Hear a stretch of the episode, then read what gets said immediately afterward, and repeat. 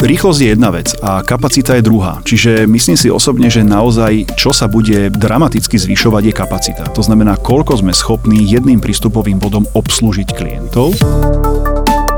Ajťáci. Datalan podcast. Wi-Fi Bezdrôtová lokálna sieť, súčasť online sveta, online generácie, je neviditeľná, praktická, užitočná. Je ale bezpečná? Paľo Chovanec zo spoločnosti Aruba, ktorá bola založená v Kalifornii v roku 2001, v roku 2015 sa rozrástla, dostala sa k nám na Slovensko. Ako? O tom a o wi sa dnes s Palim porozprávam. Moje meno je Maroš Košík a počúvate 14. časť podcastu Ajťáci. Ajťáci. Datalan podcast. Pali, vítaj u nás, ahoj. Ahojte, ďakujem za pozvanie. No tak hneď na úvod, ako to teda bolo s tou Arubou? Ako ste vznikli, kde ste vznikli a prečo ste prišli na Slovensko? No, vznikli sme, ako si už správne povedal, v roku 2001. Vznikli sme v Kalifornii a vznikli sme ako firma, ktorá od prvopočiatku sa venovala hlavne Wi-Fi. To znamená, sme tí, ktorí vymysleli kontrolérom ovládané prístupové body, v ktorých nebola žiadna logika a kompletne všetko, čo sa v nich odohrávalo, bolo riadené a kontrolované práve tým, ako už názov naznačuje, kontrolérom. A ako sa to postupne vyvíjalo, prišla nejaká bezpečnosť, prišlo nejaký centralizovaný manažment, nejaký monitoring a tak ďalej. Až teda nakoniec sme sa rozrástli, takže sme už neboli len v Kalifornii, ale začali sme celosvetovo pôsobiť. Dostali sme sa na Slovensko niekedy, ak si dobre spomínam, okolo roku 2007-2008. V roku 2008 som sa ja teda pridal eh, k tej hromadke ľudí, ktorá tu už tedy bola a v roku 2015 nastal taký veľký mílnik, nakoľko sme boli akvizovaní vtedy ešte spoločnosťou Hewlett Packard, ktorá sa následne rozdelila na už dnes, a myslím si, že notoricky známe firmy HP Inc. a Hewlett Packard Enterprise, kde v Hewlett Packard Enterprise stvoríme práve tú zložku, ktorá sa sústredí na networking, alebo teda tú sieťarinu, či už od prístupových bodov cez nejakú agregačnú vrstvu priamo až do nejakých kórov, čiže do nejakých serverovní a tam, kde sa to kompletne všetko zbieha, topovraky a tak ďalej. A čo sa týka teda dnešnej existencie, pôsobíme pod e, subdoménou, ak to tak môžem nazvať, HP Aruba, HPN Aruba Networking a tam teda máme nejaké svoje miestečko. A na Slovensku máme veľa zaujímavých projektov, keďže Slovensko je krajina, v ktorej tiež teda IT sféra sa veľmi rýchlo vyvíja a predstavujú sa nové technológie relatívne vo veľmi rýchlom tempe, tak e, samozrejme nechceme chýbať a chceme aj my pristúpiť k tomu zodpovedne, priložiť ruku k dielu. Takže vlastne čo sa týka bezdrôtových sietí, čo sa týka tej drôtovej zložky, keďže bezdrôtová sieť nemôže bez toho drôtu existovať, treba tam mať aj nejaké sviče a nejakú distribúciu elektrickej energie a tak ďalej, tak vlastne naozaj od tej poslednej míle alebo tej prístupovej vrstvy až teda do tých serverovní sme k dispozícii aj pre slovenských klientov, zákazníkov. No poďme sa o tej Wi-Fi teda porozprávať pre nás, pre bežných ľudí a vôbec je to už absolútnou samozrejmosťou, je prakticky všade. Dá sa povedať, že už bez nej nedokážeme žiť, alebo že by to tu už nedokázalo fungovať? Tak ja si myslím, že letný pohľad do čakárne napríklad u doktora prezrádza, že naozaj každý ten mobil má v ruke, či je to MHD, či je to už čakáreň, ako som spomínal, po prípade, dúfam teda nie, že divadlo, ale bohužiaľ teda tie mobily tvoria takú neoddeliteľnú súčasť dnešného života a k tomu patrí aj Wi-Fi. Ono kedysi dávnejšie, no kedysi dávnejšie, 5-6 rokov dozadu, kedy ešte tie mobilné dáta neboli ad jedna tak k dispozícii, čo sa týka pokrytia jednotlivých mobilných operátorov, ako je to dnes. Po prípade boli tie dáta určite nepomerne drahšie, ako sú dnes, tak eh, tá Wi-Fi naozaj bola prvá voľba. Teraz už postupom času Nevieme si predstaviť mať napríklad v hoteli spoplatnenú Wi-Fi. To už je úplne mimo preto, lebo naozaj tie mobilné dáta sú už tak prístupné a sú tak cenovo dostupné, že už aj pomaly tínejdžeri radšej majú to 4G alebo to 5G a tú Wi-Fi nehľadajú až tak, až tak často. Čo sa týka priepustnosti a čo sa týka možno nejakých služieb, ktoré skutočne si tú Wi-Fi vyžadujú, áno, tá Wi-Fi je dá sa povedať, neoddeliteľnou súčasťou nášho života a myslím si, že naozaj každý ju má doma. Každý ju má na pracovisku a dokonca by som povedal, každý očakáva, že na tom pracovisku tú Wi-Fi bude mať, že mu bude k dispozícii a že bude minimálne tak dobrá, ako keď bol pripojený káblom. Ty a vedel by si možno tak zaspomínať alebo profesne sa pozrieť do minulosti, ako to napadlo ľudí v Arube, že, že, že poďme urobiť Wi-Fi? Alebo celá tá myšlienka, hej, že nemáme kábel, nemáme drôty a bude to lokálne. Niekedy sa ešte vy o tom vo firme bavíte, alebo historicky, veď e, si v tomto biznise. vôbec bola taká diskusia, že kto bol ten prvý, čo nás sa zamyslel a povedal si, že vlastne nepotrebujeme kábel, urobme to takto. Tak od nás firmy to nikto nebol, keďže ten prvotný protokol 802.11, ak to tak môžem nazvať, kedy sme mali ukrutne rýchle prenosové rýchlosti až 2 megabity, čo v tom čase bolo nepredstaviteľné, lebo mobilné telefóny nemali dáta vôbec, takže to bola úplne fantastická vec. Ja si myslím, že v tom čase my sme ešte ani poriadne nevedeli, že vôbec nejaká ruba bude existovať, keďže sme boli založení oveľa neskôr, ako tento protokol uzrel svetlo sveta. Ja si myslím, že iniciálna myšlienka práve bola nejaká mobilita. To znamená nejakí vizionári, ktorí už v tom čase pochopili, čo ľudia budú potrebovať nie teraz, ale opäť o 10, možno o 15 rokov, tak ako to, najmä to bolo v počítačovej branži, tak to bolo aj v tejto sieťarskej branži a tam v prvom rade išlo o mobilitu. To znamená, bez toho, aby som musel ten kábel ťahať za sebou. Z začiatku to vyloženie bol vizionársky projekt. To znamená, čo by sa dalo spraviť, aké by boli možnosti. To, že sa to chytilo, to si myslím, že nie je náhoda. Naozaj tam nejaký vizionár si povedal, toto bude niečo, čo naozaj môže preraziť, niečo, čo naozaj ľuďom spríjemní alebo uľahčí život. A ako sa postupne táto technológia vyvíjala, tak dokonca predbehla kábel, ak to tak môžem nazvať.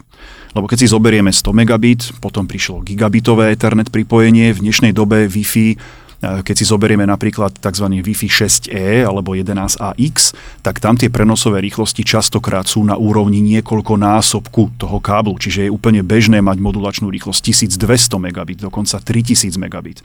Čiže v dnešnej dobe je to o niečom už úplne inom, ale tá prvotná myšlienka bola práve tá mobilita a naša firma veľmi rýchlo naskočila na túto vlnu a práve naskočila trošku z iného pohľadu.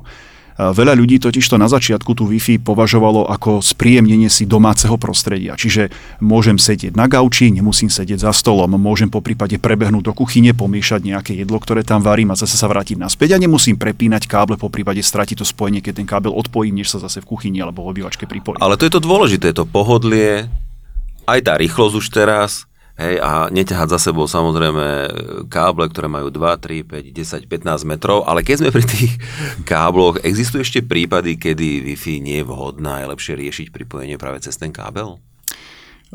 Tieto, by som povedal, prípady sú... Či to je už minulosť? Poslednou dobou sú dosť ojedinele, keďže v dnešnej dobe naozaj už aj práčka má v sebe Wi-Fi modul, takže by som povedal, že tá Wi-Fi je taká zaujímavá. V niektorých prípadoch ešte stále sa bavíme o nejakých možno latenciách, nejakých napríklad povedal by som, prístrojov, či už chirurgii, alebo niekde naozaj, kde je hlavne latencia, čiže to oneskorenie prenášaného signálu z bodu A do bodu B môže nejakým spôsobom hrať rolu. Po prípade bavíme sa o nejakých ultrabezpečných eh, komunikáciách, ktoré nesmú byť v éteri, čiže nesmie ich nikto ani odchytiť, aj v prípade, že sú zakodované, ale aj tak eh, nejaké splnenie nejakého eh, certifikátu, po prípade nejakého nariadenia Môžu také situácie samozrejme nastať. Z technického hľadiska si myslím, že ani veľmi nie, preto lebo tá Wi-Fi, pokiaľ je správne zabezpečená, bavíme sa naozaj, že je tam nejaký certifikát, je tam nejaký rádius, autentikačný server s nejakým repozitárom, tak si myslím, že naozaj tá Wi-Fi sa dá racionálne a adekvátne zabezpečiť. Ajťáci. Datalan podcast.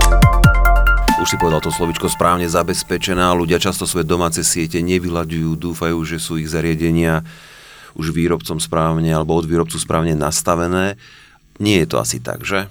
Bohužiaľ nie. Ako musím povedať, že hlavne v tej konzumenskej sfére, vo väčšine prípadov, keď sa bavíme o nejakom FTTH alebo bavíme sa o nejakom možno, že ešte VDSL spojení, čiže nejaký poskytovateľ internetových služieb mi zavedie internet, dá mi tam buď optické vlákno alebo metaliku, dá mi tam nejaké koncové zariadenie a ja ako zákazník alebo ako teda užívateľ toho internetu, ktorý, dajme tomu, sa nevyzná v IT až tak veľmi, očakáva a priori, že to zariadenie je distribútorom alebo tým výrobcom už správne nastavené. Bohužiaľ, ako si správne povedal častokrát, alebo by som povedal vo väčšine prípadov, to nie je práve ten prípad, čiže nie je správne nastavené a vznikajú potom zbytočnosti typu interferencie, nesprávne nastavená frekvencia, nesprávne nastavený vysielací výkon, čo v prípade rodinného domu nie je problém, ale ak máme obrovskú bytovku s 12 poschodiami, tak tam už to problém je.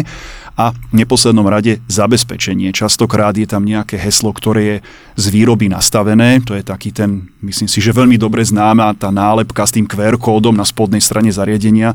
Veľa ľudí túto nálepku, respektíve to heslo vôbec nemení a tým pádom sa vystavujú riziku, že im niekto tú sieť nabúra.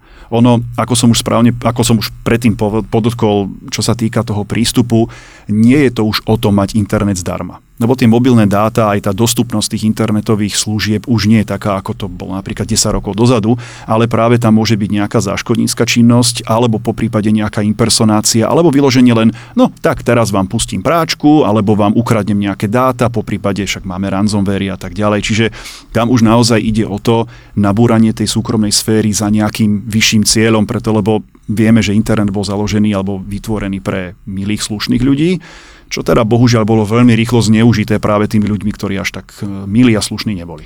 No poďme sa teraz ešte trošku pobaviť o tej, o tej štandardnej bezpečnosti. Rozprávame sa v okruhu ľudí, tých bežných, ktorí to doma presne využívajú na tie klasické služby, dostať sa veľmi rýchlo k informáciám, študovať a tak ďalej. Ako teda mať správne nastavenú Wi-Fi, ako ju zabezpečiť? V každom prípade zmeniť továrenské nastavenia. To znamená, pokiaľ ja tam mám prednastavené nejaké heslo, po prípade názov tej mojej siete, po prípade sú tam nejaké bezpečnostné prístupové prvky, ktoré vo väčšine prípadov, či už sú to nejaké prístupové filtre alebo nejaké dátové filtre, tie sú vo väčšine prípadov otvorené, čiže nenastavené nejak, zmeniť aspoň to iniciálne nastavenie na nejaké to moje. E, ukryť meno siete nedostač- je nedostačujúce, alebo by som povedal, žiadnym spôsobom neprispieva k tomu, lebo to sa dá odchytiť, to nie je problém. Čiže zmením názov tej siete, to je možno, že prvá vec, čím v podstate nejakým spôsobom znemožním tomu útočníkovi zistiť aspoň, zisti si výrobcu podľa MAC adresy, ale aspoň minimálne tú sériu toho daného výrobku už nie je také jednoduché zistiť, čím samozrejme stiažujem tú situáciu.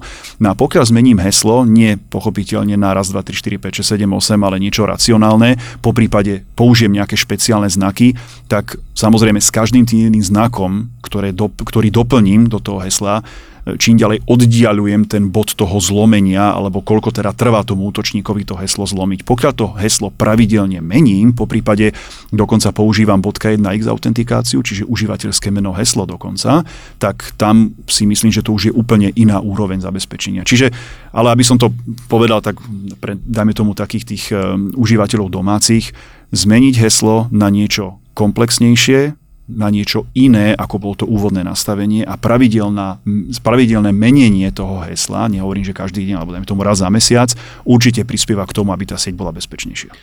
No ľudia začínajú čoraz viac pracovať z domu. Na jednej strane je to fajn, na druhej strane to môže priniesť aj nejaké rizika. V rámci toho, že sú v úvodzovkách na tých svojich wi sú tu nejaké rizika? Pracujú predsa len s dátami, ktoré možno sú určené len pre určitú skupinu ľudí alebo pre klientov Platí to isté, čo si povedal, že zmeniť heslo, samozrejme názov, wi a tak ďalej, ale nehrozí tam predsa len niečo iné, keďže tam nemáme ten fyzický kábel? Tak ono, pokiaľ je tá sieť správne zabezpečená, to znamená, máme tam naozaj to heslo dostatočne komplikované a je pravidelne menené, tak eh, by som povedal, že by tam k nejakému útoku, respektíve úniku dát nemalo dôjsť. Pochopiteľne väčšina ľudí, ktorá pracuje z domu, má nejakého VPN klienta, lebo inak sa do tých interných zdrojov svojej firmy alebo svojej spoločnosti nedostanú. To znamená, pokiaľ tam máme ešte nejaký IPsec-ový alebo SSL-kový tunel, tak vlastne ešte je to ako keby ďalšia úroveň zabezpečenia navyše. To znamená, pokiaľ si útočník tie dáta niekde odchytí a pozrie sa na ne, tak má tam nejakú ideálne VPA3 enkrypciu, čiže nejaké kódovanie tých dát ako takých. A v tomto tuneli je ešte ten VPN-kový tunel, ktorý ja si vytváram. A v tom prípade by som naozaj povedal, že to zabezpečenie je adekvátne a človek by nemal mať tým pádom obavu využívať Wi-Fi služby alebo služby svojej Wi-Fi siete. A ako je to s bezpečnosťou pri iných technológiách, e, ktoré sú pripojené do siete? A myslíme tým IoT alebo... Napríklad? Tam IoT to je taká, by som povedal, téma sama o sebe. Tam IoT je... Ale bude to, už teraz je to budúcnosť. Určite. Začali sme tým, že sú ľudia, ktorí 20-30 rokov dopredu možno vidia, čiže to IoT, to nás, to, to nás neminie. Už, už sme tam, už sme tam. Už, už to musí byť len praktické pre ľudí samozrejme a pre všetky súčasti, ktoré do toho budú zapojené. To je pravda. Z IoT je trošku ešte problém, musím sa priznať, práve preto, lebo tie IoT zariadenia je ich obrovské množstvo a nie vždy to zariadenie splňa všetky také tie, by som povedal, základné, ak to môžem nazvať, bezpečnostné očakávania. To znamená, nie je tam možnosť nainštalovať nejaký certifikát. Nie je možnosť častokrát použiť .1x autentikáciu, čiže dať tam nejaké užívateľské meno a heslo. Čiže naozaj jediná možnosť, ktorú častokrát máme ako jedinú, je práve nejaké tzv. zdieľané heslo. Čiže heslo, ktoré ako nále človek vie, tak má prístup do svojej siete.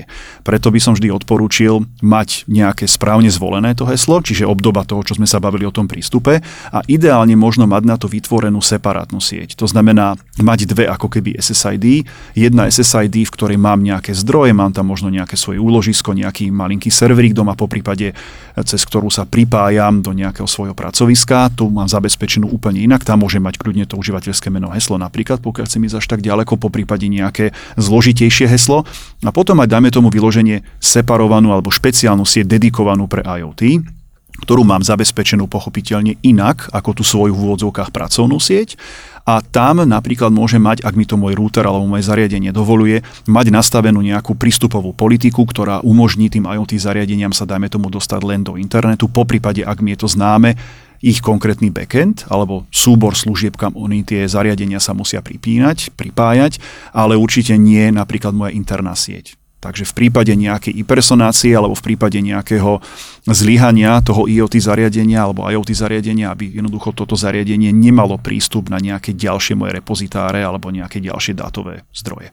No ale poďme si to teraz trošičku zjednodušiť, pretože pre bežného užívateľa v úvodzovkách puberťáka, toto ho samozrejme nezaujíma, on potrebuje mať veľmi rýchly, dobrý internet, nazvem to takto, aby mohol stiahovať dáta, ale poďme na firemných klientov, ktorí pracujú častokrát s citlivými údajmi, častokrát s údajmi, ktoré nemôžu byť ohrozené, nedaj Bože, že by ich niekto ukradol alebo sa stratili. V tomto prípade nastupujú spoločnosti, napríklad ako Aruba, ktorá poskytuje aj služby a dokázala by toto všetko, všetko ošetriť. Ja si myslím a aj význam aj účel našich podcastov snažíme sa trošičku diskutovať, ale aj vzdelávať je o tom, že netreba sa báť vždy sa obrátiť na skúsenejšieho, lepšieho, kto ovláda všetky tieto parametre a skúsenosti. Aké máš ty osobne alebo vy ako firma skúsenosti už s firemnou kultúrou na Slovensku? Obracajú sa na vás firmy? Zabezpečenie, tá sieťarina, ako hovorí, že aby sme my s tým nestrácali čas, čo sme orientovaní, dajme tomu na iné profesie. Už je to u nás tak, ako to má byť, že zavolám si fakt špecialistov, tí prídu a tí mi to spravia a potom sa mi o to aj starajú? Bohužiaľ nie. Bohužiaľ ako, nie, že? Bolo by to úplne perfektné, keby to tak mm. bolo. Ako musím povedať, že v tomto... Prečo? Prečo? V tomto sú západné krajiny asi 20, 30, možno 40 rokov pred nami. Ako nechcem teraz vyznieť pateticky, mm-hmm. ale mhm. bohužiaľ teda ten rozdiel je tu veľký. Častokrát sú to financie, mm-hmm. buďme úprimní. Častokrát je to skutočnosť, e, by som povedal, nie úplne nejakého, nechcem povedať lajdáctva, ale častokrát je to o tom, však u mňa doma vo vývačke to funguje, tak to bude fungovať aj vo firme. Lenže ľudia podceňujú skutočnosť, že Wi-Fi nie je ako Wi-Fi Mm-hmm. A taktiež nemôžem si kúpiť športové auto a ťahať ním 3,5 tonový karavan. Nebude to fungovať. Na to potrebujem auto, ktoré dokáže potiahnuť takú váhu. A takisto analogicky by som povedal, že je to s tou sieťarinou. To znamená, keď som vo firemnom prostredí, potrebujem úplne iný prístupový bod, ktorý sa úplne inak správa a má predovšetkým úplne iné parametre ako prístupový bod, ktorý mám doma povediac v obývačke. Nej? To znamená, čo sa týka zabezpečenia, to je jedna vec, ale hlavne čo sa týka kapacity. U nás na Slovensku eh, je, sú samozrejme firmy, ktoré to robia, poviem to tak v vodzovkách, že správne, ale je stále ešte veľa spoločností, ktoré spoliehajú na technológie, ktoré v prvom rade nie sú určené na to, na čo ich používajú. To znamená, máme tam prístupové body, či už od výrobcov, alebo naozaj určené do prostredia nejakého domáceho alebo nejakého volá sa to small office, dajme tomu, alebo nejaký, že SOHO, že small office, home office, prostredie, kde, dajme tomu, máme 5, 10, maximálne 15 klientov. Ale v prípade, že máme nejakú otvorenú kanceláriu, alebo ako Američania hovoria open office, čiže mám tam naozaj, dajme tomu, 100 pracovníkov, každý z nich má dva nejaké zariadenia, čiže notebook a dajme tomu tablet alebo mobilný telefón. Raz, dva, tri, zrazu mám 200 klientov a tých 200 klientov musím kapacitne vedieť aj pripojiť do tej siete. Nie tak, aby mi to sa odpájalo a ľudia nadávali, že to zase nefunguje a na konci dňa si zvolili ten kábel, ale aby to naozaj aj v úvodzovkách šľapalo. Pripojiť a obslúžiť samozrejme. Presne tak. Ajťáci. Datalan podcast. Aký produkt z portfólia Aruby máš najradšej a aký produkt obľúbujú najviac klienti? Tak ja som pôvodom wi alebo teda prišiel som do Aruby, ako som už predtým spomínal, v roku 2008, kedy sme mali trošku bezpečnosti, ale hlavné gro našej pôsobnosti alebo našho pôsobenia bolo, bola práve tá Wi-Fi. Čiže ja som, e, zostal som verný tomu bezdrotu, ak to tak môžem nazvať, takže tie prístupové body sú takým môjim naozaj najobľúbenejším produktom, ktorý v portfóliu máme.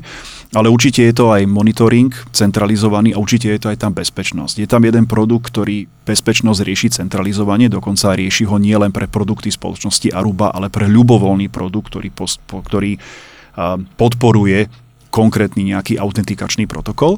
A povedal by som, že ono, celá tá sieťarina je taká veľmi zaujímavá, ale ten bezdrôt, to je, to je také moje srdcové. A na čo všetko ešte mimo internetu sa dá Wi-Fi využiť teda?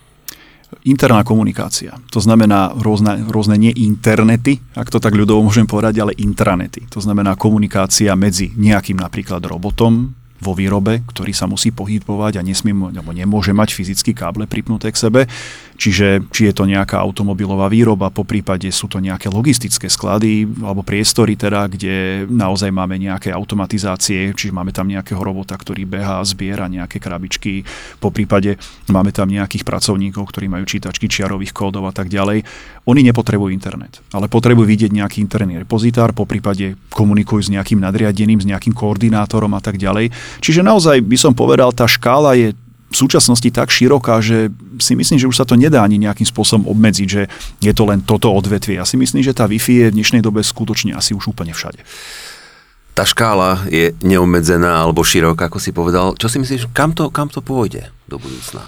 Skúsme tak trošičku nejako prognostikovať. Nemám rád to slovo, ale skúsme. Skúsme. Tak e, tie rýchlosti sa stále zvyšujú. Ono mm-hmm. vlastne teraz nám klope na dvere už e, Wi-Fi 7, alebo teda označenie 802.11be a to je protokol, ktorý nám umožní sa dostať rýchlostne niekde na 9 gigabit na jedného jediného klienta, čo je momentálne nepredstaviteľné, ale keď si predstavíme, že v roku 2001 sme sa na univerzite bavili o tom, že príde Edge a bude to 384 kilobit na mobil a sme sa chytali za hlavu, že na čo nám toľko bude na mobile treba. Teraz keď sa objaví Edge na display, tak dáme telefón naspäť do vrecka, že dobre sme bez internetu a to je len pár rokov, hej, keď si zoberieme.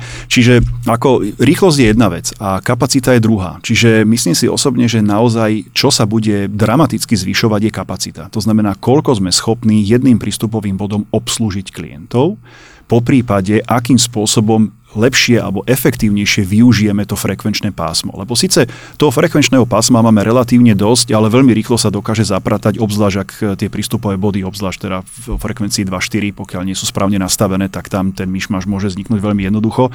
Ale teraz vlastne aj s tým 6 GHz pásmom sme dostali ďalších 500 MHz, ktoré pardon, budú veľmi rýchlo využiteľné, alebo myslím si, že veľmi rýchlo sa vyčerpajú. Takže tá, by som povedal, kapacita alebo efektivita využitia toho frekvenčného pásma, to je momentálne, by som povedal, takéto hlavné ťažisko alebo to, to gro tej inovatorskej toho fokusu alebo tých inovácií. Čiže podľa teba napríklad verejné hotspoty majú stále budúcnosť v porovnaní s mobilnými dátami, ktoré sú, no neviem, či teraz niekoho nepodráždim, ale stále lacnejšie a lacnejšie? Ja si myslím, že určite alternatívou budú, preto lebo čo sa týka kvant dát, ono, situácia sa trošku zmenila. Ono, problém je napríklad, keď si zoberieme takú, také 4G, alebo v podstate aj 5G, tak väčšina týchto služieb ešte stále je koncipovaná tým smerom, smerom zo siete k užívateľovi. To znamená, keď sa bavíme tzv. uplink versus downlink, tak vždy sa vychádza z toho, že človek, keď internetuje, tak stiahuje obsah k sebe. Momentálne, keď si zoberieme mladú generáciu, dajme tomu tých 15 do tých 25 rokov, to sú ľudia, ktorí práve že naopak generujú viac obsahu, ako si obsahu stiahujú z internetu. Hej, to sú od selfies až po možno nejaké videá, po prípade vytváranie nejakého ďalšieho obsahu. Čiže naozaj tá symetrika, dokonca by som povedal, že opačná asymetrika, ako to kedysi bolo. Čiže teraz naozaj človek potrebuje ako keby širší uplink ako downlink. Nie to síce paradoxne, ale je to naozaj tak. Čiže povedal by som, že predsa len tá Wi-Fi bude rýchlejšia, ako bude aj to 5G. Ten protokol 5G ako taký je rýchly, ale zase narážame zase nejaké kapacitné možnosti toho vysielača niekde na nejakej streche, po prípade niekde v nejakom podkroví, ktorý tiež musí mať nejakú linku do internetu, nejakú vetvu a tam tá Wi-Fi tým, že dokáže kapacitne pokryť oveľa viac, ako dokáže 5G, Samozrejme, idú ruka v ruke, sú to veľmi príbuzné technológie a je tu tá debata, čo je lepšie 5G, alebo teda privátna 5G alebo Wi-Fi sieť. Myslím si ale, že do budúcna ešte minimálne jednu dekádu tá Wi-Fi bude, čo sa týka kapacity, hrať prím. Pali, predposledná otázka. Vrátim sa ešte raz k tým firmám alebo vôbec bežným užívateľom, ktorí nevyužívajú služby profesionálov tvojho typu, vašej spoločnosti Aruba. Skús tak dvomi vetami, čo by si im poradil? Prečo by do toho mali ísť? Prečo by sa nemali obávať? Prečo by mali skutočne zaplatiť si túto službu? Čo môžu získať a naopak čo môžu stratiť? Získať toho môžu veľa. Ono totiž to na Slovensku, alebo ani nie na Slovensku, ale vo všeobecnosti v niektorých spoločnostiach stále panuje taká dogma, Wi-Fi je nespoľahlivá.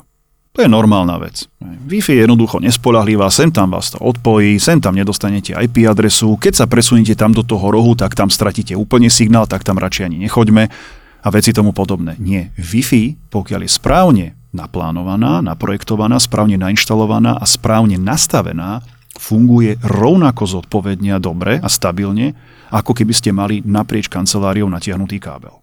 Hovoríme aj o takých verejných Wi-Fi, napríklad v obchodných centrách, hej, alebo obce, po, niektoré ponúkajú samozrejme Wi-Fi zadarmo. Aj tie sú dobre správne nastavené, aj tie sú dobre chránené. Neprí, nepríde tam človek o nejaké dáta. Takto verejné hotspoty, no. to je vždy taká téma sama o sebe, lebo vo väčšine no. prípadov no. tieto verejné hotspoty sú nechránené siete. Čiže je tam nejaký autentikačný portál, ale nie je tam žiadna enkrypcia. Málo kedy je tam nejaká dynamická enkrypcia, čiže dajme tomu nejaký tzv. enhanced open, kde ja sa autentikujem cez otvorený kanál a potom sa mi to zakóduje.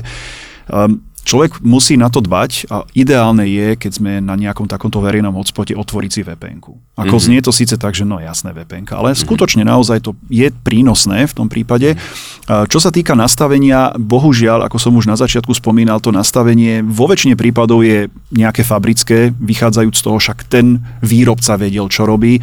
Netvrdím, že nevedel, ale vo väčšine prípadov to fabrické nastavenie nie je vždy úplne ideálne, lebo každé to prostredie je individuálne a toto je fyzika. Čiže tu naozaj nie je nejaké zlaté pravidlo, ktoré platí na všetko. Ale prepáč, som ťa prerušil, čiže ak e, dopovieme tú predposlednú otázku a odpoveď, aby sa firmy a užívateľia nebáli sa obrátiť na špecialistov, odborníkov, čiže tvrdíš, Wi-Fi je spolahlivá, vie byť kvalitná, netreba sa toho báť a treba sa obrátiť teda na profíkov, ktorí, ak v tom nemám skúsenosti, tak mi to jednoducho pripravíš, nastavíš a zabezpečíš celú firmu. Jednoducho povedané. Správne som to pochopil? Veľmi správne, určite je to tak, ako si povedal. Poďme na poslednú otázku, Pali. Každému nášmu hostovi dávame tú istú spoločnú otázku na záver. E, ktorá osobnosť zo sveta IT, technológia alebo inovácia, alebo možno známa, neznáma osobnosť, známa, neznáma vec, technológia, inovácia ťa oslovila, ak ťa oslovila nejaká? Ono to možno bude znieť trošku ako klíše, čo teraz poviem, ale človek, ktorý ma v mojom živote veľmi inšpiroval a ešte stále, vďaka Bohu, inšpiruje, je môj otec. Je to človek, ktorý sa celý život venoval sieťarine, prakticky ako skončil svoju školu, tak e, začal pracovať e, vo svete komunikačných technológií. Na začiatku to boli rôzne veci, ako napríklad pamätníci, možno si budú pamätať protokol X25, kde teda dokonca vo Francúzsku nejakým spôsobom spolu vyvíjal a potom e, na Slovensku, kedy si dávno ešte v Dubravke existoval Ústav aplikovanej kybernetiky, na ktorom teda pôsobil ako jeden z hlavných vývojárov a vlastne všetko si v tom čase, keďže u nás bol komunizmus a nebol úplne, nebol prístup k tým zahraničným západným technológiám, tak si v podstate všetko robili sami. Pamätám sa, keď naprogramoval prvý switch a mi ho tak ako ukázal, že takto to funguje, tam som vlastne prvýkrát vďaka nemu videl, ako vyzerá serverovňa a potom vlastne neskôr e, bol jeden z tých ľudí, ktorí sa spolu podielali na tom, že prišiel nejaký internet, na tom, že sme mali veľké siete, na tom, že vlastne prišla nejak, nejaké kaskádovanie a nejaké sviče a vďaka nemu skutočne, keďže jablko nepadlo naozaj ďaleko od stromu, jeho syn rovnako zieťar, ako bol otec a hovorím, v každom prípade je to človek, ktorý ma inšpiruje dodnes tým, že neexistovala technológia, pre ktorú by sa nejakým spôsobom zľakol a povedal by si, dobre, práve to neznáme ho vždy fascinovalo a chcel to pochopiť, chcel to vedieť a chcel to vedieť administrovať. Takže jemu naozaj patrí veľká vďaka a to je naozaj moja inšpirácia. Pali, ja len poviem, že žiadne kliše to nebolo. Skutočne je to príbeh, ktorý má aj emóciu je to váš rodinný príbeh a je to veľmi pekné, že, že takýmto spôsobom sa to žezlo posúvať ďalej a ja osobne mám veľmi veľký feeling na, na podobné veci a keď niekoho stretnem a povie mi, že áno, rodinná tradícia v rámci profesie je takáto a môj otec, moja mama ma nasmerovali, naučili, tak u mňa je to vždy, vždy krásne a mňa to dojme. Priatelia, našim hostom bol sieťar v úvodzovkách Palo Chovanie zo spoločnosti Aruba. Pali, veľmi pekne ti ďakujeme za tvoj čas a samozrejme za mnoho múdrostí a ponaučení, ktoré si tu dnes povedal, spomenul, pripomenul a vysvetlil. Veľmi pekne ďakujem. Moje meno je Maroš Košík, počúvali ste 14. časť podcastu Ajťáci a za celý realizačný tím sa teším opäť na budúce. Dovidenia a majte krásne chvíľky s wi Ajťáci. Datalan podcast.